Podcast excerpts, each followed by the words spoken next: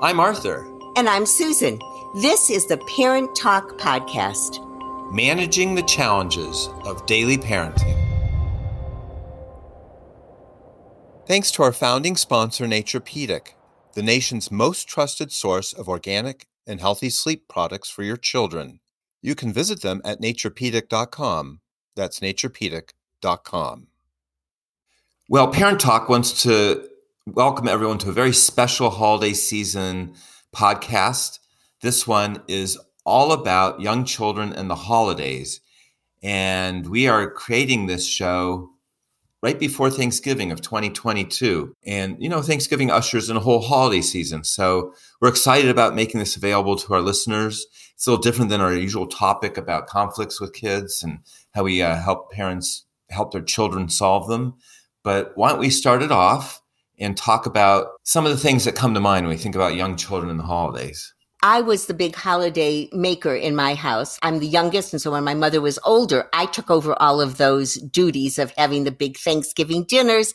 And I will tell you, raising three children and trying to figure out dinner for 20 to 30 people wasn't always so much fun, but you really do learn how to go with the flow a little bit. In fact, I talked with one of my daughters about this before we did this podcast, and she said, I think you could, you should tell parents they have really no expectations and things will go a lot better than you think. Because if you have this idealized form that everyone is going to get along, that the children are going to just seamlessly fit into all of these new schedules, new foods, where they're going to sleep, different people coming in and out, then you might be disappointed because it's never, never goes quite as smoothly as you would hope. In fact, the new people, that's what I want to start with, Arthur, because uh, one of the things that people coming into the house are going to expect, they haven't perhaps seen your children, maybe they've never seen this child, or maybe it's a grandparent who lives out of town who only sees the child every two or three months.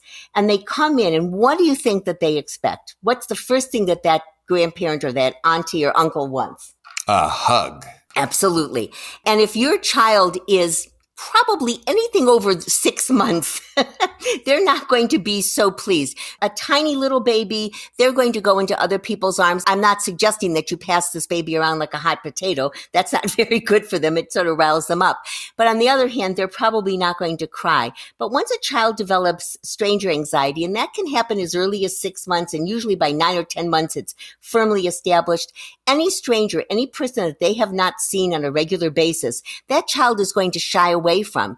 Now, inevitably, most adults are going to feel like, oh, your kid doesn't like me. Your kid is shy. They're going to put all kinds of labels on it. What are you doing wrong? When it's actually the most wonderful developmental step. It means that your baby's brain is actually functioning just right. I'm so glad you brought that up, Susan. I think the thing that is, as we're thinking about, is most powerful about these big get togethers is, you know, we live inside our own heads. We have our own self, which is a rich thing that we've developed over time as adults. And a, a, newborn doesn't have that. They're really still part of their mother in many ways, fourth trimester, you know, for those first three months. So that stranger anxiety is really the person's self coming into being.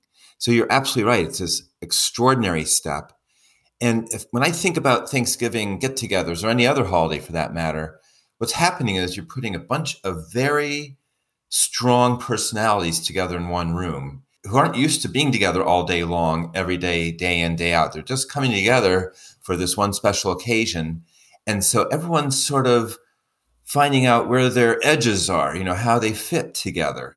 That's true if you are just a bunch of adults getting together. It takes a little while for people to get a feel for each other and where their their connections are and where their boundaries should be and all that sort of business. So imagine a, let's say, two year old walking into a room of 40 adults. First thing they're going to do is the same thing I'm going to do, which is read the room. But I've been reading the room for a lot longer than a two year old, and I know how to make myself comfortable. Two year old's not even sure yet what it means to be comfortable with anybody who isn't their mom and dad or their sibling or grandparent, even. So um, I think it's very important that people really enjoy seeing this baby who they saw the last year emerge with a little more complexity in their brain, just as you put it so wonderfully. They should take some excitement from the fact that their their grandchild, their niece, their nephew is is emerging, is becoming their own person. unfortunately, a lot of us adults have strong feelings about getting, you know, hugs from from kids, and that that's really on the grandparent or the aunt and uncle. There's something about their life that's making them feel desperate for a two year old to skip all the developmental steps and just run to them, give them a big hug.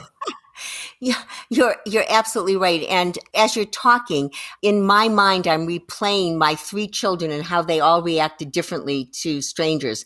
My older one was not shy, but reserved, and she was not going to run into anyone's arms.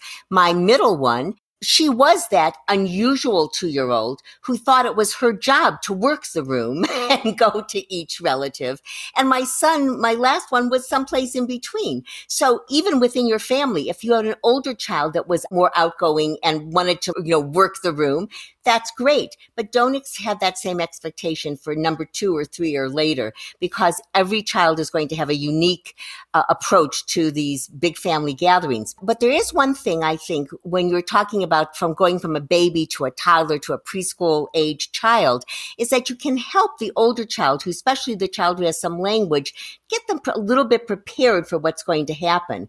Um, you can show them pictures of relatives who are coming. You can talk about how do you greet somebody, and you could even teach a child to put pull their put their hand out and do a handshake if a hug is is like stepping over the line for them. I mean, there are ways you can talk about helping your child feel a little bit more comfortable. And we're going to talk about preparation for all kinds of things from school to going into the hospital for separations, for vacations or something like divorce. All those things are future podcasts.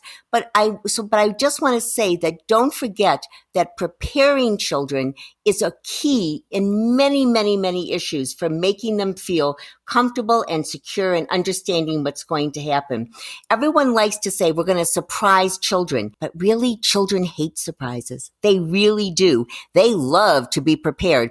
And if you're, if you're not sure about that, just ask yourself, how many times have you reread Goodnight Moon or any other favorite book?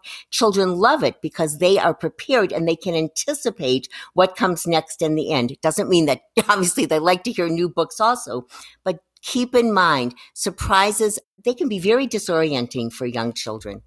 I love that point. I think it's true for adults too. We, we're more comfortable in settings where we have a sense of how to navigate the situation. Like we were talking about our ability to feel more comfortable in a room full of adults, but in all sorts of situations. And you put us into very unfamiliar sur- surroundings. It's stressful. It's difficult. I mean, some surprises are nice, like a birthday present. You don't know what it's going to be. But that's not really surprise in the sense of being thrust into a situation that's very uncomfortable. They know it's a gift. They know it's their birthday and they're going to have a present. Birthday, it's anticipated like crazy. You know, for six months before their birthday, they're all excited about their birthday coming up. And so, yes, I'm going to hear people say kids like surprises. They loved it when they didn't know what their birthday present was. But that's a an event that's in a very highly anticipated, very familiar, very ritualistic actually uh, surrounding. You know, the other thing I think would be helpful to talk about is within a family, kids, young kids will lean towards mother or lean towards father a little more parents sometimes can wonder, gee, does my child really love me as much as they should? And it becomes very strong in grandparents. You know, we're both grandparents and we know mm-hmm. how much we love our grandchildren. And the same goes for parents, how much parents love their children. It's only natural that a parent or grandparent would feel, well, if I love them like eight zillion pounds worth of love, why wouldn't they reflect back at least four pounds of love?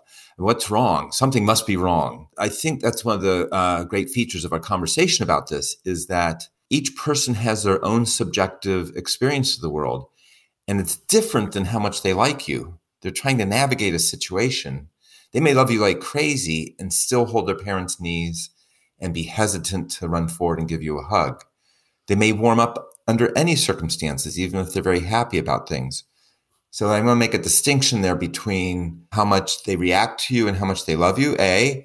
And B, I'm going to talk a little bit about what we want to say to grandparents and parents about judging whether their child or grandchild really loves them. And I think that must be one of the hardest things. Certainly it was for me. Because of my field, I think that it was a little easier for me to take people's comments and say, thank you for your advice, but, mm-hmm. and, and, feel pretty comfortable. But I think that most parents, when someone says, what's the mat, people will say, what's the matter with your kid? Why are they so shy? And make these comments that can really torpedo a parent. And here you are, if you're the host, for instance, and you're trying to, you know, do all the things that a host has to do. And now you have to worry that your child isn't coming up to par. That's pretty difficult. I think the best thing that parents can do is to have some faith in themselves because they know, they understand that their child is acting in a very typical developmental way when they're two and three and not just running into the arms of people. And that sort of brings me to the question of, and this is something that I remember as a child having to kiss great aunties and uncles. Oh my God. I still have like little bit of nightmares about that. I'm not kidding.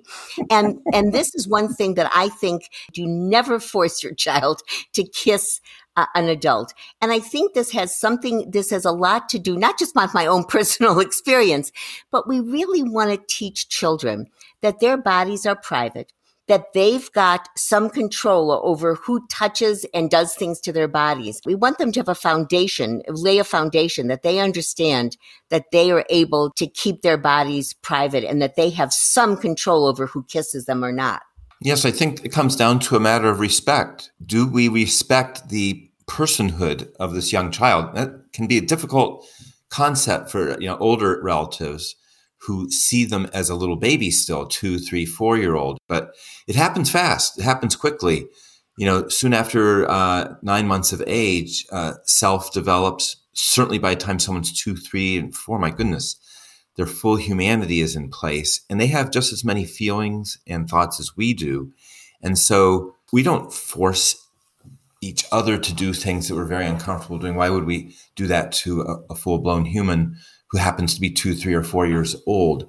I think, you know, when you talk about preparation, Susan, it's not a bad idea to prepare grandparents and aunties and uncles who we know are going to try to judge how much their grandchild or niece or nephew loves them by how much they hug them and say, you know, your grandchild takes a little while to warm up. And probably the best way to get a hug is actually back off a little, give them some space, be a little playful from a distance, and prepare the older folks for that in a nice way just like kids, it doesn't work for adults to be too direct. And coming at them and saying, "Don't you dare come and hug your grandchild," isn't going to work. But right. uh, you can say, "Here's a good path I know works for my child. Will get you a hug more sure than any other path." And that's you know, don't rush in when you first come in. Give them a few minutes to warm up. When you see them warm up, you're much more likely to get that hug. I would say get down to their level because first of all, if they're two or three or even four or five, they're a lot shorter than most of the adults. So get down to their level. If they can't bend down and sit down and does this bring back some memories about grandpas who had things in their pockets or grandmas who had candy in their purses? Now, I'm not suggesting they have to have candy, but sometimes if they can sit down quietly and pull something out of their pocket or their purse, it could be anything, a little trinket, a compact with a funny mirror. You know, it could be absolutely anything. I'm not talking about bribing the child with a gift or candy.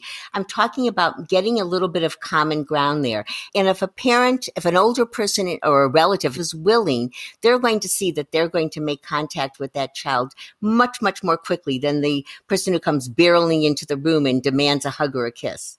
That really speaks to one of our deep themes in parent talk, which is always finding a point of common ground. That that phrase common ground is is vastly powerful because if you come to anyone and try to do something together in opposition, it's not going to turn out very well.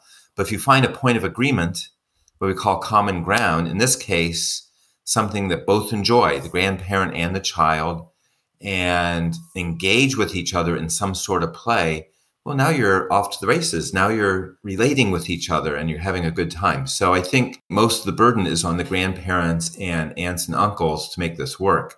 Absolutely. This is giving a flood of memories, not just for my own three children, but my memories as a child, because my mother was in a different era and she did put it on the children. Like we had to somehow act in a way that was totally contrary to how we were feeling. And I remember there was a real dissonance there and a real anger and distress. And I tried very hard to avoid that with my children. I'm sure I wasn't 100% successful, but it was like a real conscious decision. And that's what I think we're trying to tell parents be prepared for this, make a conscious decision, speak to relatives or whoever's coming over, and give them a little bit of a of a of a heads up. And I'm going to tell you, some of them will not take to it, but I would guess that the majority will be grateful to have a plan and they'll know what to do when they meet your child. Oh, for sure, for sure. And I also like an idea that you shared with me before, Susan, about uh, as part of the preparation, going through a family album and getting them excited about who they're going to meet. Yeah, it is because, uh, for instance, my granddaughter here, who's five years old, never met her aunt because she lives she lives abroad, and she finally came in at like right around her fifth birthday. And I will tell you, because we prepared her, it, it took no more than about three or four minutes for her to start to talk about Auntie Cecilia. And it was lovely to see. But if we had surprised her, oh, here's the surprise. Here's Auntie Cecilia. I have a feeling that little Molly might have like, what? you know, what? Who? Where did she come from? Yes.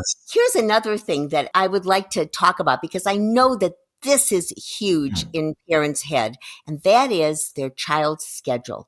Because parents work okay. very, very hard to get children on a schedule that fits into their family, fits into their lifestyle. That means like when they eat, what they eat, where they sleep, how long they sleep, how do they get them to sleep. And I will tell you that some parents are so committed to keeping a schedule that they will be willing to sacrifice their interactions with the family. Maybe they won't go to dinners or other kinds of events at funny hours just so that it fits in with what their child is doing. And if that's really what you need to feel comfortable, then you need to do that. But I just want to give another idea. And that is, is that Mm. most schedules, whether it's, in fact, all schedules for little children are constantly in flux because so many other things other than a holiday visits can interfere with schedules. Think about it. When a child is just learning to pull themselves up in the crib or learning to crawl, we call that a developmental surge. That often interrupts sleep. It's almost like they're practicing the skill in their sleep. And then when they get into that light phase of sleep, it wakes them up because they're excited and they want to try it. How many parents have had the experience of having a child pull themselves up in the crib and then been, not been able to get themselves to sit down again because they're so excited. And that's what's waking them up in the middle of the night. And eating, children's appetites go, they wane and they wax. So the fact is, is that there are so many factors that can influence a child's eating or sleeping schedules. If you're okay with it, kind of let it go for a three or four day weekend. Let the child be up a little bit later. Let them try different foods. Or if they end up having pumpkin pie for dinner and that's all they have, it's only for a few days. Once the relatives leave, once you get back to your calmer routine, your child will slip back into a good schedule. But if you think you can do it, I think it's just fine to give that a try. You do you agree, Arthur? Is that okay with you too? For sure, Susan. I love the idea that uh, schedules aren't set in stone. and that's certainly true for adults too. I mean, think about some days you eat a lot, some days you eat a little, some days you sleep a lot, some days you sleep a little.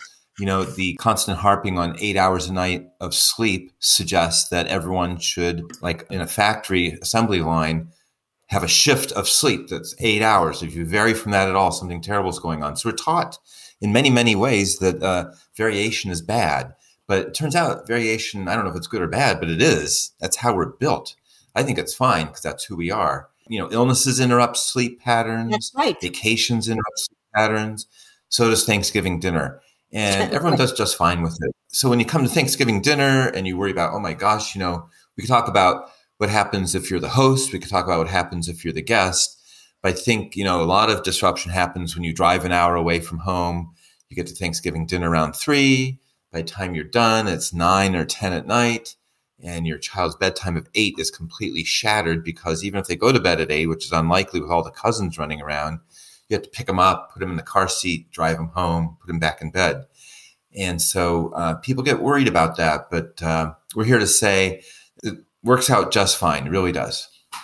Are there any tips that you can have? You mentioned uh, when you're traveling, like if people are staying at a hotel, any tips for helping a child settle in, or, or is it really just whatever works in the moment? Well, the thing that makes it tricky, Susan, is that, uh, and people have listened to our podcast on sleep will know that sleep comes in lots of little pieces and they're all different. So there's, you know, light sleep, deep sleep, dream sleep. And we come out of deep sleep up to light sleep and go into dream sleep. And two, three, four times a night, all of us decide whether to go back into deep, deep sleep, coming out of dream sleep, or wake up. So, like, you know, three or four times a night, we have the chance to wake up. And if you fiddle around with your uh, surroundings, like staying in a hotel, you're sort of asking the child when they come out of their dream sleep to sense that something's different, look around and say, hey, wait a minute, and wake up. So it's very, very common, even kids who are sleeping through the night, anyone from four months of age through elementary school age, they're going to wake up and, and they're going to say, Where am I? You know, it's expensive to get two rooms, but you shouldn't spend the money because even if they're in a different room, they're going to wake up and say, What's going on?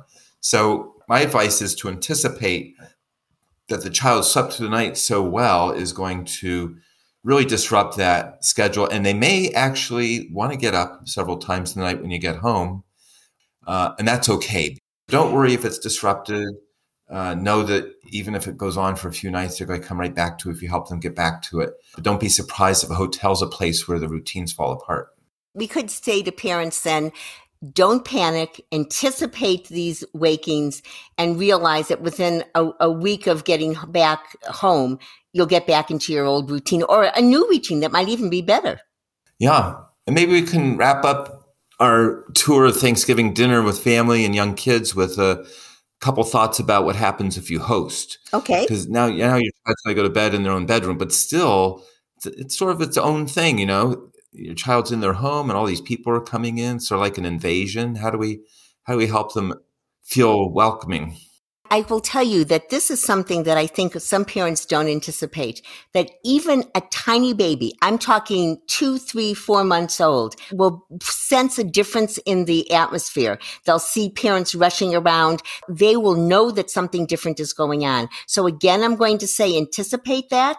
And one thing that, that if you have a very small baby that can't help you, because even an 18 month old can help bring napkins to the table, carry some, a, a fork and a spoon. they can be part of it anything that you can do to help your child feel part of it is going to help, especially children who love to do art. Have them make the centerpieces for Thanksgiving. Nobody mm. doesn't have to look like Martha Stewart for, for it. If your child did it, that will be much more special than anything that you could come up with.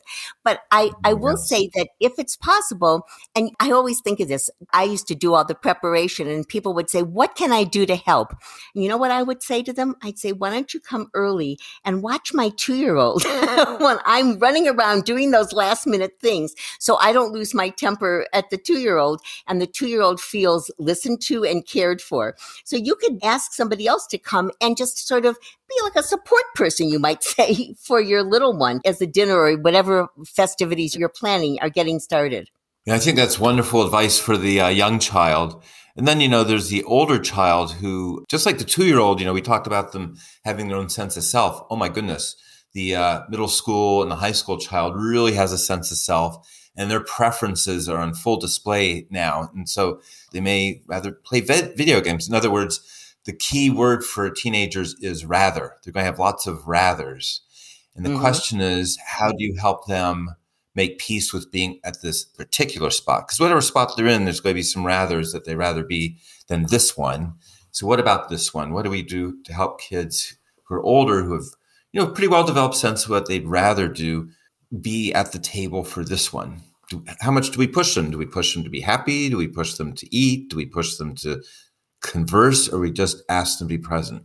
I have to say that that's not a question that has an easy answer or even one or two answers because every teenager is going to come into it with their own issues. By their middle school or high school years. If you have a child that is reserved and moody and wants to be alone more often, I think that they need the space to do that. But that doesn't mean that a child of a certain age, uh, we're talking middle school and high school kids, they can actually be said, you don't have to do A, B, or C. You don't have to come with us to the parade. You don't have to do this, but you do need to come out and shake hands and be polite. And you can say you have to answer two questions per person, you know, because everyone's going to ask the same question. How's school?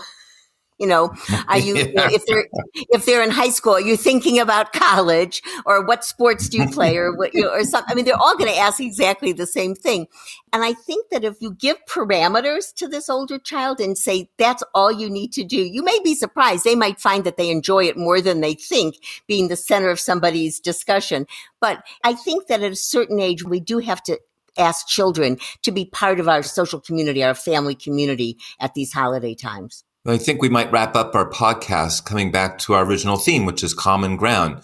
Common ground for teenagers asking them what they might get out of this event. If they tell us that it's just being there, then that's enough. If they tell us that they want to eat a lot and talk with people, that's fine too. And but asking them, you know, what do they hope to get out of this particular event that they'd rather be somewhere else at? Again, finding common ground turns out to be a great solution for most relationship events. So, with that, I want to wish everyone a very happy Thanksgiving. And I hope that our holiday treat was helpful and puts everyone in good moods for a big gathering together. I agree, Arthur. Happy Thanksgiving. And guess what? I'm glad we are wrapping this up because I think something's bubbling on the stove right now. bye bye. take care. Bye bye. Thanks again for listening to the Parent Talk podcast. You can find back episodes and send us your parenting questions at parenttalkpodcast.com. And don't forget to visit our founding sponsor, Naturepedic, at naturepedic.com